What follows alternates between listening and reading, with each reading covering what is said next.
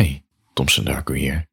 Met de instapvalservice om me heerlijk langzaam weg te dommelen. Ik wil het graag over gevoelige mannen hebben. Toevallig ben ik er zelf eentje. En ik kan je vertellen, als je als gevoelige man meegaat op een vrijgezellenfeest met andere mannen. je weet niet wat je meemaakt. Daar wil ik graag wat over vertellen, over twee ervaringen die ik heb gehad. Ik heb er nog steeds nachtmerries van, kan ik je zeggen. Maar eerst even wat persoonlijks. Ik vind het bijzonder dat jij naar me luistert. Uh, sowieso omdat ik praat over donkere gevoelens en in deze samenleving zijn we heel optimistisch en we hebben de mond vol van mental health, maar uiteindelijk boeit niemand het echt wat. Kortom, ik zit niet echt in een mainstream hoek. Soms vraag ik me wel eens hardop af waarom ik gewoon niet een podcast maak over crypto of aandelen of nou ja, dat.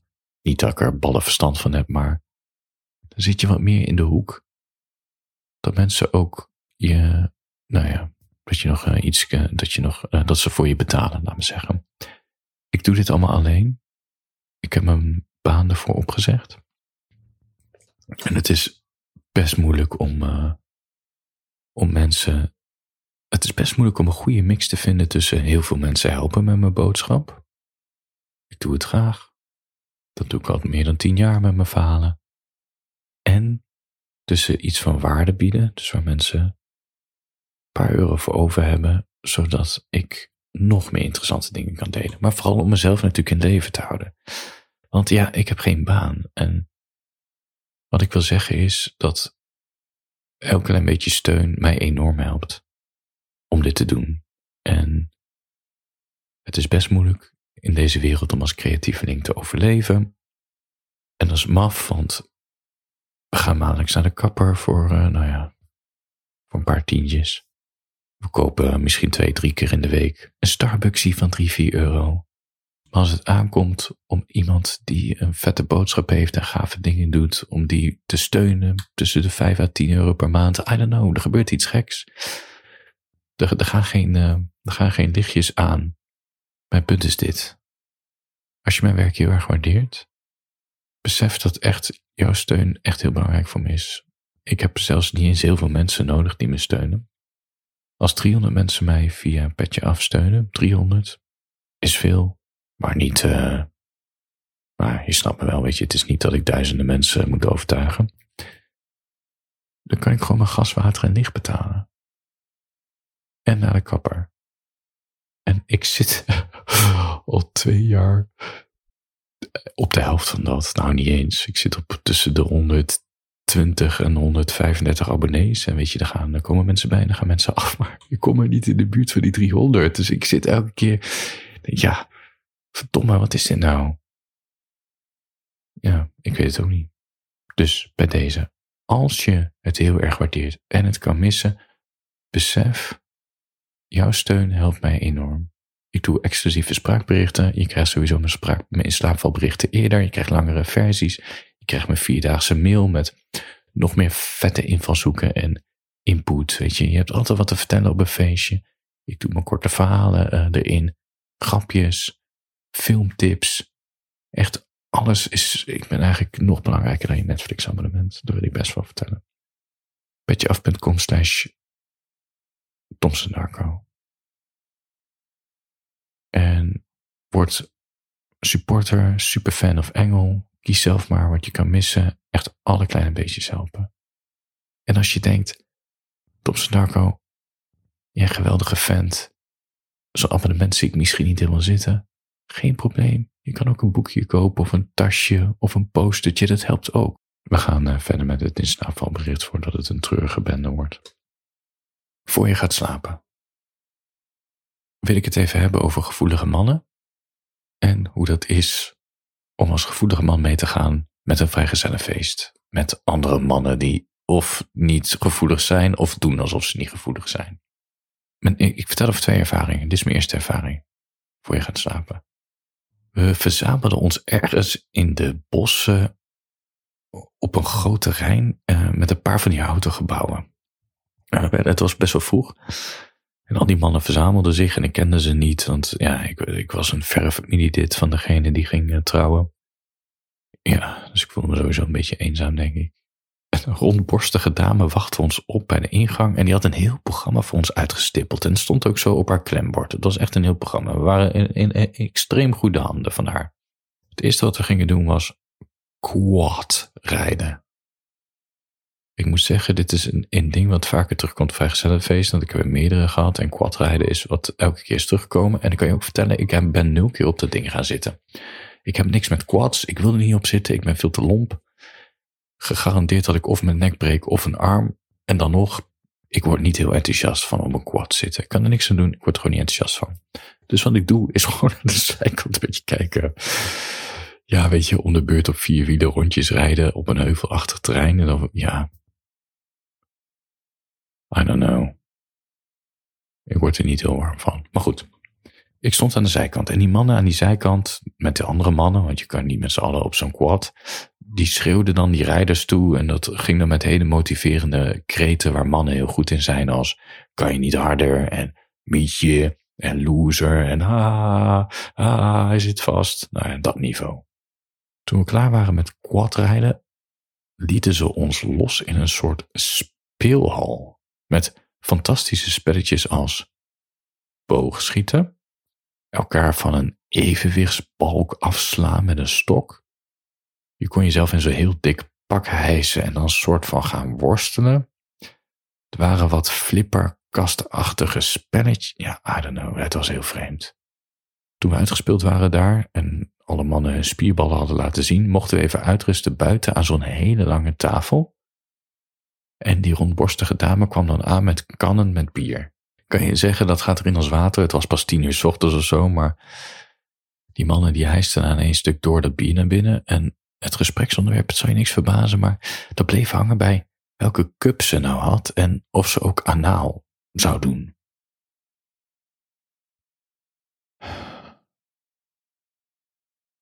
Ik weet het niet.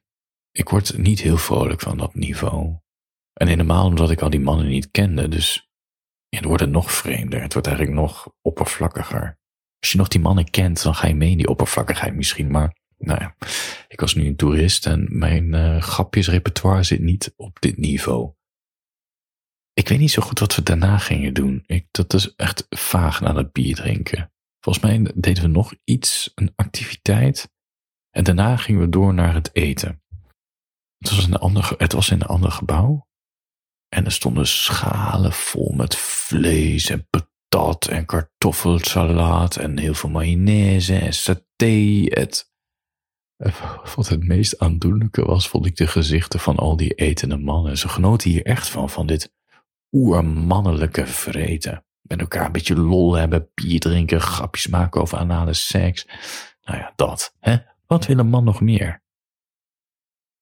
Dan mijn tweede ervaring. Niet schrikken, ja, ik durf het bijna niet uit te spreken, maar we belanden op de Amsterdamse Wallen opeens in een stripclub.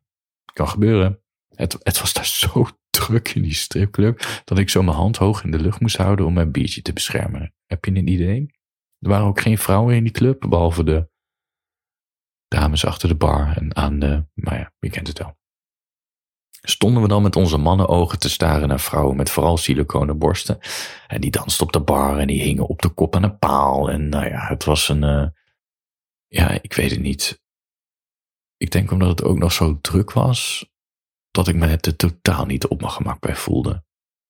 Maar die blik van degene die ging trouwen, dat ga ik echt nooit meer vergeten. Hij had het sowieso al jaren hierover, dat hij graag nog eens een keertje grote borsten in zijn gezicht gedrukt wilde krijgen moet je vertellen, de vrouw met wie hij ging trouwen, die waren niet zo groot. Kan gebeuren.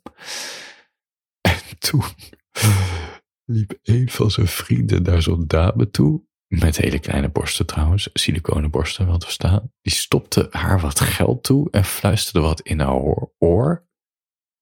En zij ging vervolgens naar die vriend die ging trouwen toe. Goot een of andere vodka-drankje zo op haar lijf. Zo beginnend bij haar hals. Zo langs die strak gespannen siliconenborsten. Langs die stijve tepels. En drukte vervolgens zijn gezicht ertussen. En dit hele tafereel duurde echt, ik weet het niet. Het, nog niet eens een, een kwart van een nummer. Die glimlach op zijn gezicht toen hij weer werd losgelaten door haar. Echt alle tanden zichtbaar. Ik weet niet, ik voel het ook wel. Het was wel iets treurigs hoor. De grap was dat ze bij zijn aanstaande vrouw ook zoiets hadden geregeld, een paar weken eerder. Dat was volgens mij om tien uur s ochtends al. Had een van die vriendinnen een stripper genaamd, uh, uh, opgeroepen met de naam Choco Prins. En die had echt zo'n lul die, laat me zeggen, tot aan de enkels hing. maar goed, wat ik zei, het was ineens s ochtends tien uur. Geen drank in het spel. En de ochtendslaap nog bij de ogen. Nou ja, uiteindelijk hebben ze die Choco Prins maar een kop koffie aangeboden en weer vriendelijk naar huis gestuurd. Even terug naar die Wallen stripclub. Ik weet, ik weet, voor je gaat slapen. Ik weet nooit zo goed wat ik met mezelf aan moet op dit soort feestjes. En begrijp me niet verkeerd, hè, want de banale humor van mannen in een groep is oprecht best grappig. Weet je, acht van de tien grapjes zijn enorm flauw en oppervlakkig, maar twee van de tien dan laat je toch, je gaat toch op je benen slaan van de, van de lach. Of je krijgt, uh, je voelt je buikspieren. Snap je? En het is, ook, het is ook leuk om naar die mannen te kijken in ieder geval. Die afgetrainde lijven, of die brede schouders, of die brede armen en die mooie haren. Ja, het, is, het ziet er ook wel leuk uit. Andere mannen, daar kijk ik ook wel graag naar. Ondanks dat ik op vrouwen val, snap je? Het is, het, is leuk. Maar die obsessie met seks praten, dat is enorm dodelijk vermoeiend, want er komt nooit eens een keer iets origineels uit die monden. Het is altijd grootspraak. En het blijft ook zo hangen op het platte niveau. Het is gewoon niet te doen. En dat gezuip, dat is altijd een onuitgesproken wedstrijdje verpissen. En als je een colaatje bestelt, ja, het spijt me zeer, ik ben niet zo'n drinker. Zou je misschien verbazen, ik ben nooit echt een drinker geweest prima, biertje, twee, drie biertjes, maar ik schakel best wel snel over op de cola. Of iemand weigert het te halen. Of de wenkbrauwen gaan omhoog. Of je krijgt gekke termen naar je hoofd. Of ze gaan je motiverend proberen aan de drank te praten. Ik bedoel, kom op, is dit brugklasniveau? Hoe cares? Wat, wat als ik niet drink, waarom zou dat jouw lol bederven? Ik heb dan net een biertje genomen. Maak je niet zo druk. Ik draai er misschien een beetje omheen, maar Mannen, mannen, mannen. Mannen, mannen, mannen hebben regels onder mannen. En we kennen allemaal die stereotyperingen regels en ze zijn nog steeds van toepassing en het is fucking misselijkmakend. Ik las een boek van psychotherapeut Tom Falkenstein en hij vatte dit in zijn boek uh, zo samen. Hij zei, dit zijn de regels onder mannen. Een echte man is een vechter en een winnaar. Een echte man is een verzorger en een beschermer van vrouwen en kinderen. En een echte man heeft alles onder controle en bewaart altijd zijn zelfbeheersing. En dit geeft dus onbewust een enorme druk op mannen. En ik zie die druk. Want ik zie het in de gezichten van die gasten op een vrijgezellenfeest hoeveel mensen een rol spelen. Ik kan het moeilijk uitleggen, maar je voelt aan Wanneer iemand een gezonde dosis zelfvertrouwen heeft, zijn er genoeg, ziet er lekker uit, in ieder geval aantrekkelijk uit, zijn fijne mensen. Je ziet of iemand zichzelf enorm overschat, heb je ook echt binnen twee, drie uurtjes door. Of juist het afwezige zelfvertrouwen, dat gecompenseerd wordt met heel bijzonder gedrag, die pik je er ook zo uit. En op zo'n vrijgezellenfeest met een stuk of acht tot tien mannen, zie je deze, al deze drie rollen. Degene met een gezonde dosis zelfvertrouwen zijn er vaak één of twee. Die bepalen ook een beetje wat de groep doet. Degene die zichzelf enorm overschatten, die zijn continu aan de blaaskaken. Degene met afwezig zelfvertrouwen, die zeggen of niks. Ja, of ja, zeggen of ja, die maken. Ja, het zijn net die opmerkingen die niet helemaal goed vallen. Ik weet niet, het is, of ze compenseren dat. Het is, ja, ja, ik kan het moeilijk uitleggen, maar je snapt me. En dan heb je nog de stille mensen zoals ik zelf. Ik vind het gewoon treurig. Een beetje, omdat ik merk dat die mannen gewoon niet zichzelf zijn. En Falkenstein is het daarmee eens, want hij pleit voor een aangepast beeld van de man. Om te beginnen dat eigenschappen als vriendelijk, vaderlijk, broederlijk, ruimdenkend, zorgzaam en vrij toegevoegd kunnen worden aan mannelijke eigenschappen, dat we die ook gewoon accepteren. De vriendelijke mannen, de ruimdenkende mannen, de zorgzame mannen, die zijn er ook allemaal en het is allemaal geweldig als mensen ook zo zijn. Hij zegt ook, mannen moeten gewoon wat meer gevoelens uiten, behalve woede en ergernis. Bijvoorbeeld eenzaamheid of vreugde of verdriet.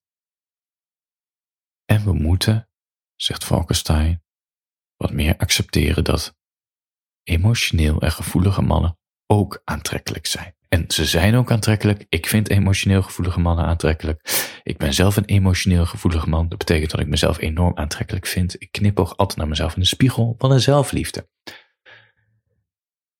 Ik wil ermee zeggen, ik heb nooit problemen met de vrouwtjes. dat ik dit hardop durf uit dat ik dit hardop durf te zeggen. Ik heb nooit problemen met de vrouwtjes. Dat is helemaal niet waar. Op de dansvloer moet je mij, uh, de, daar heb ik nooit uh, succes. Dat is, uh, maar dat is ook niet het terrein waar de emotioneel gevoelige man op zijn best is. Dat zit op andere terreinen. Begrijp je? Falkenstein ziet een belangrijke rol voor de gevoelige, hoogsensitieve man weggelegd trouwens. Want die kan het goede voorbeeld geven aan die andere mannen dat je gewoon emotioneel gevoelig en mannelijk kan zijn. Dat het gewoon elkaar kan versterken en dat het allemaal oké is. En dat we niet moeten hangen in dat stereotype beeld van stoer en stoïcijns. Dat is gewoon vermoeiend.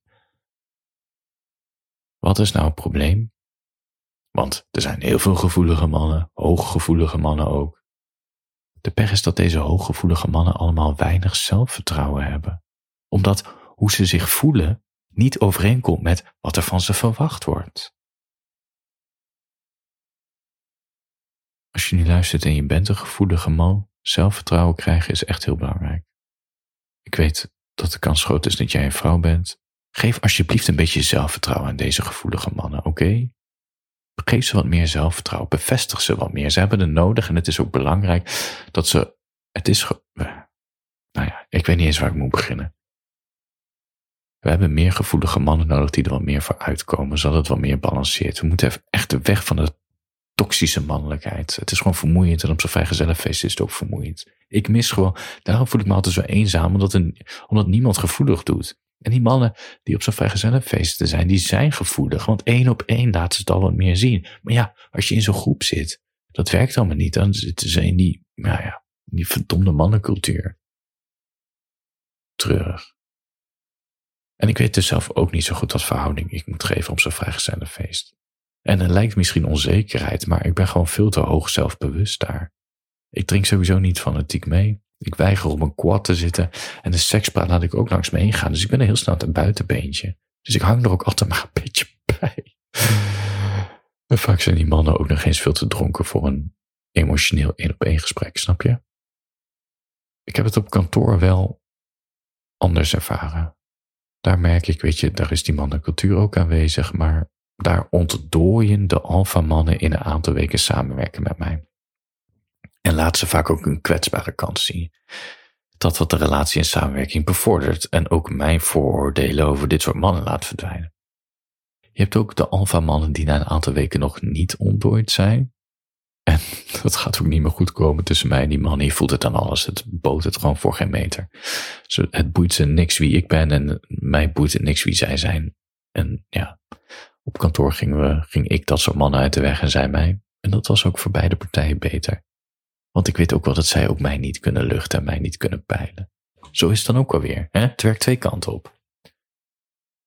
Ik raad je echt het boek Hoogsensitieve Mannen aan van Tom Velkenstein. Helemaal als vrouw en als je een gevoelige broer hebt, of een gevoelige goede vriend, of misschien een partner die gevoelig is, of je bent stiekem verliefd op een gevoelige man, whatever, lees het gewoon, begrijp ook die hoogsensitieve mannen en steun ze. Ik meen het, steun ze. We hebben die hoogsensitieve mannen is de sleutel om die fucking toxische, vermoeiende mannelijkheid te laten verdwijnen.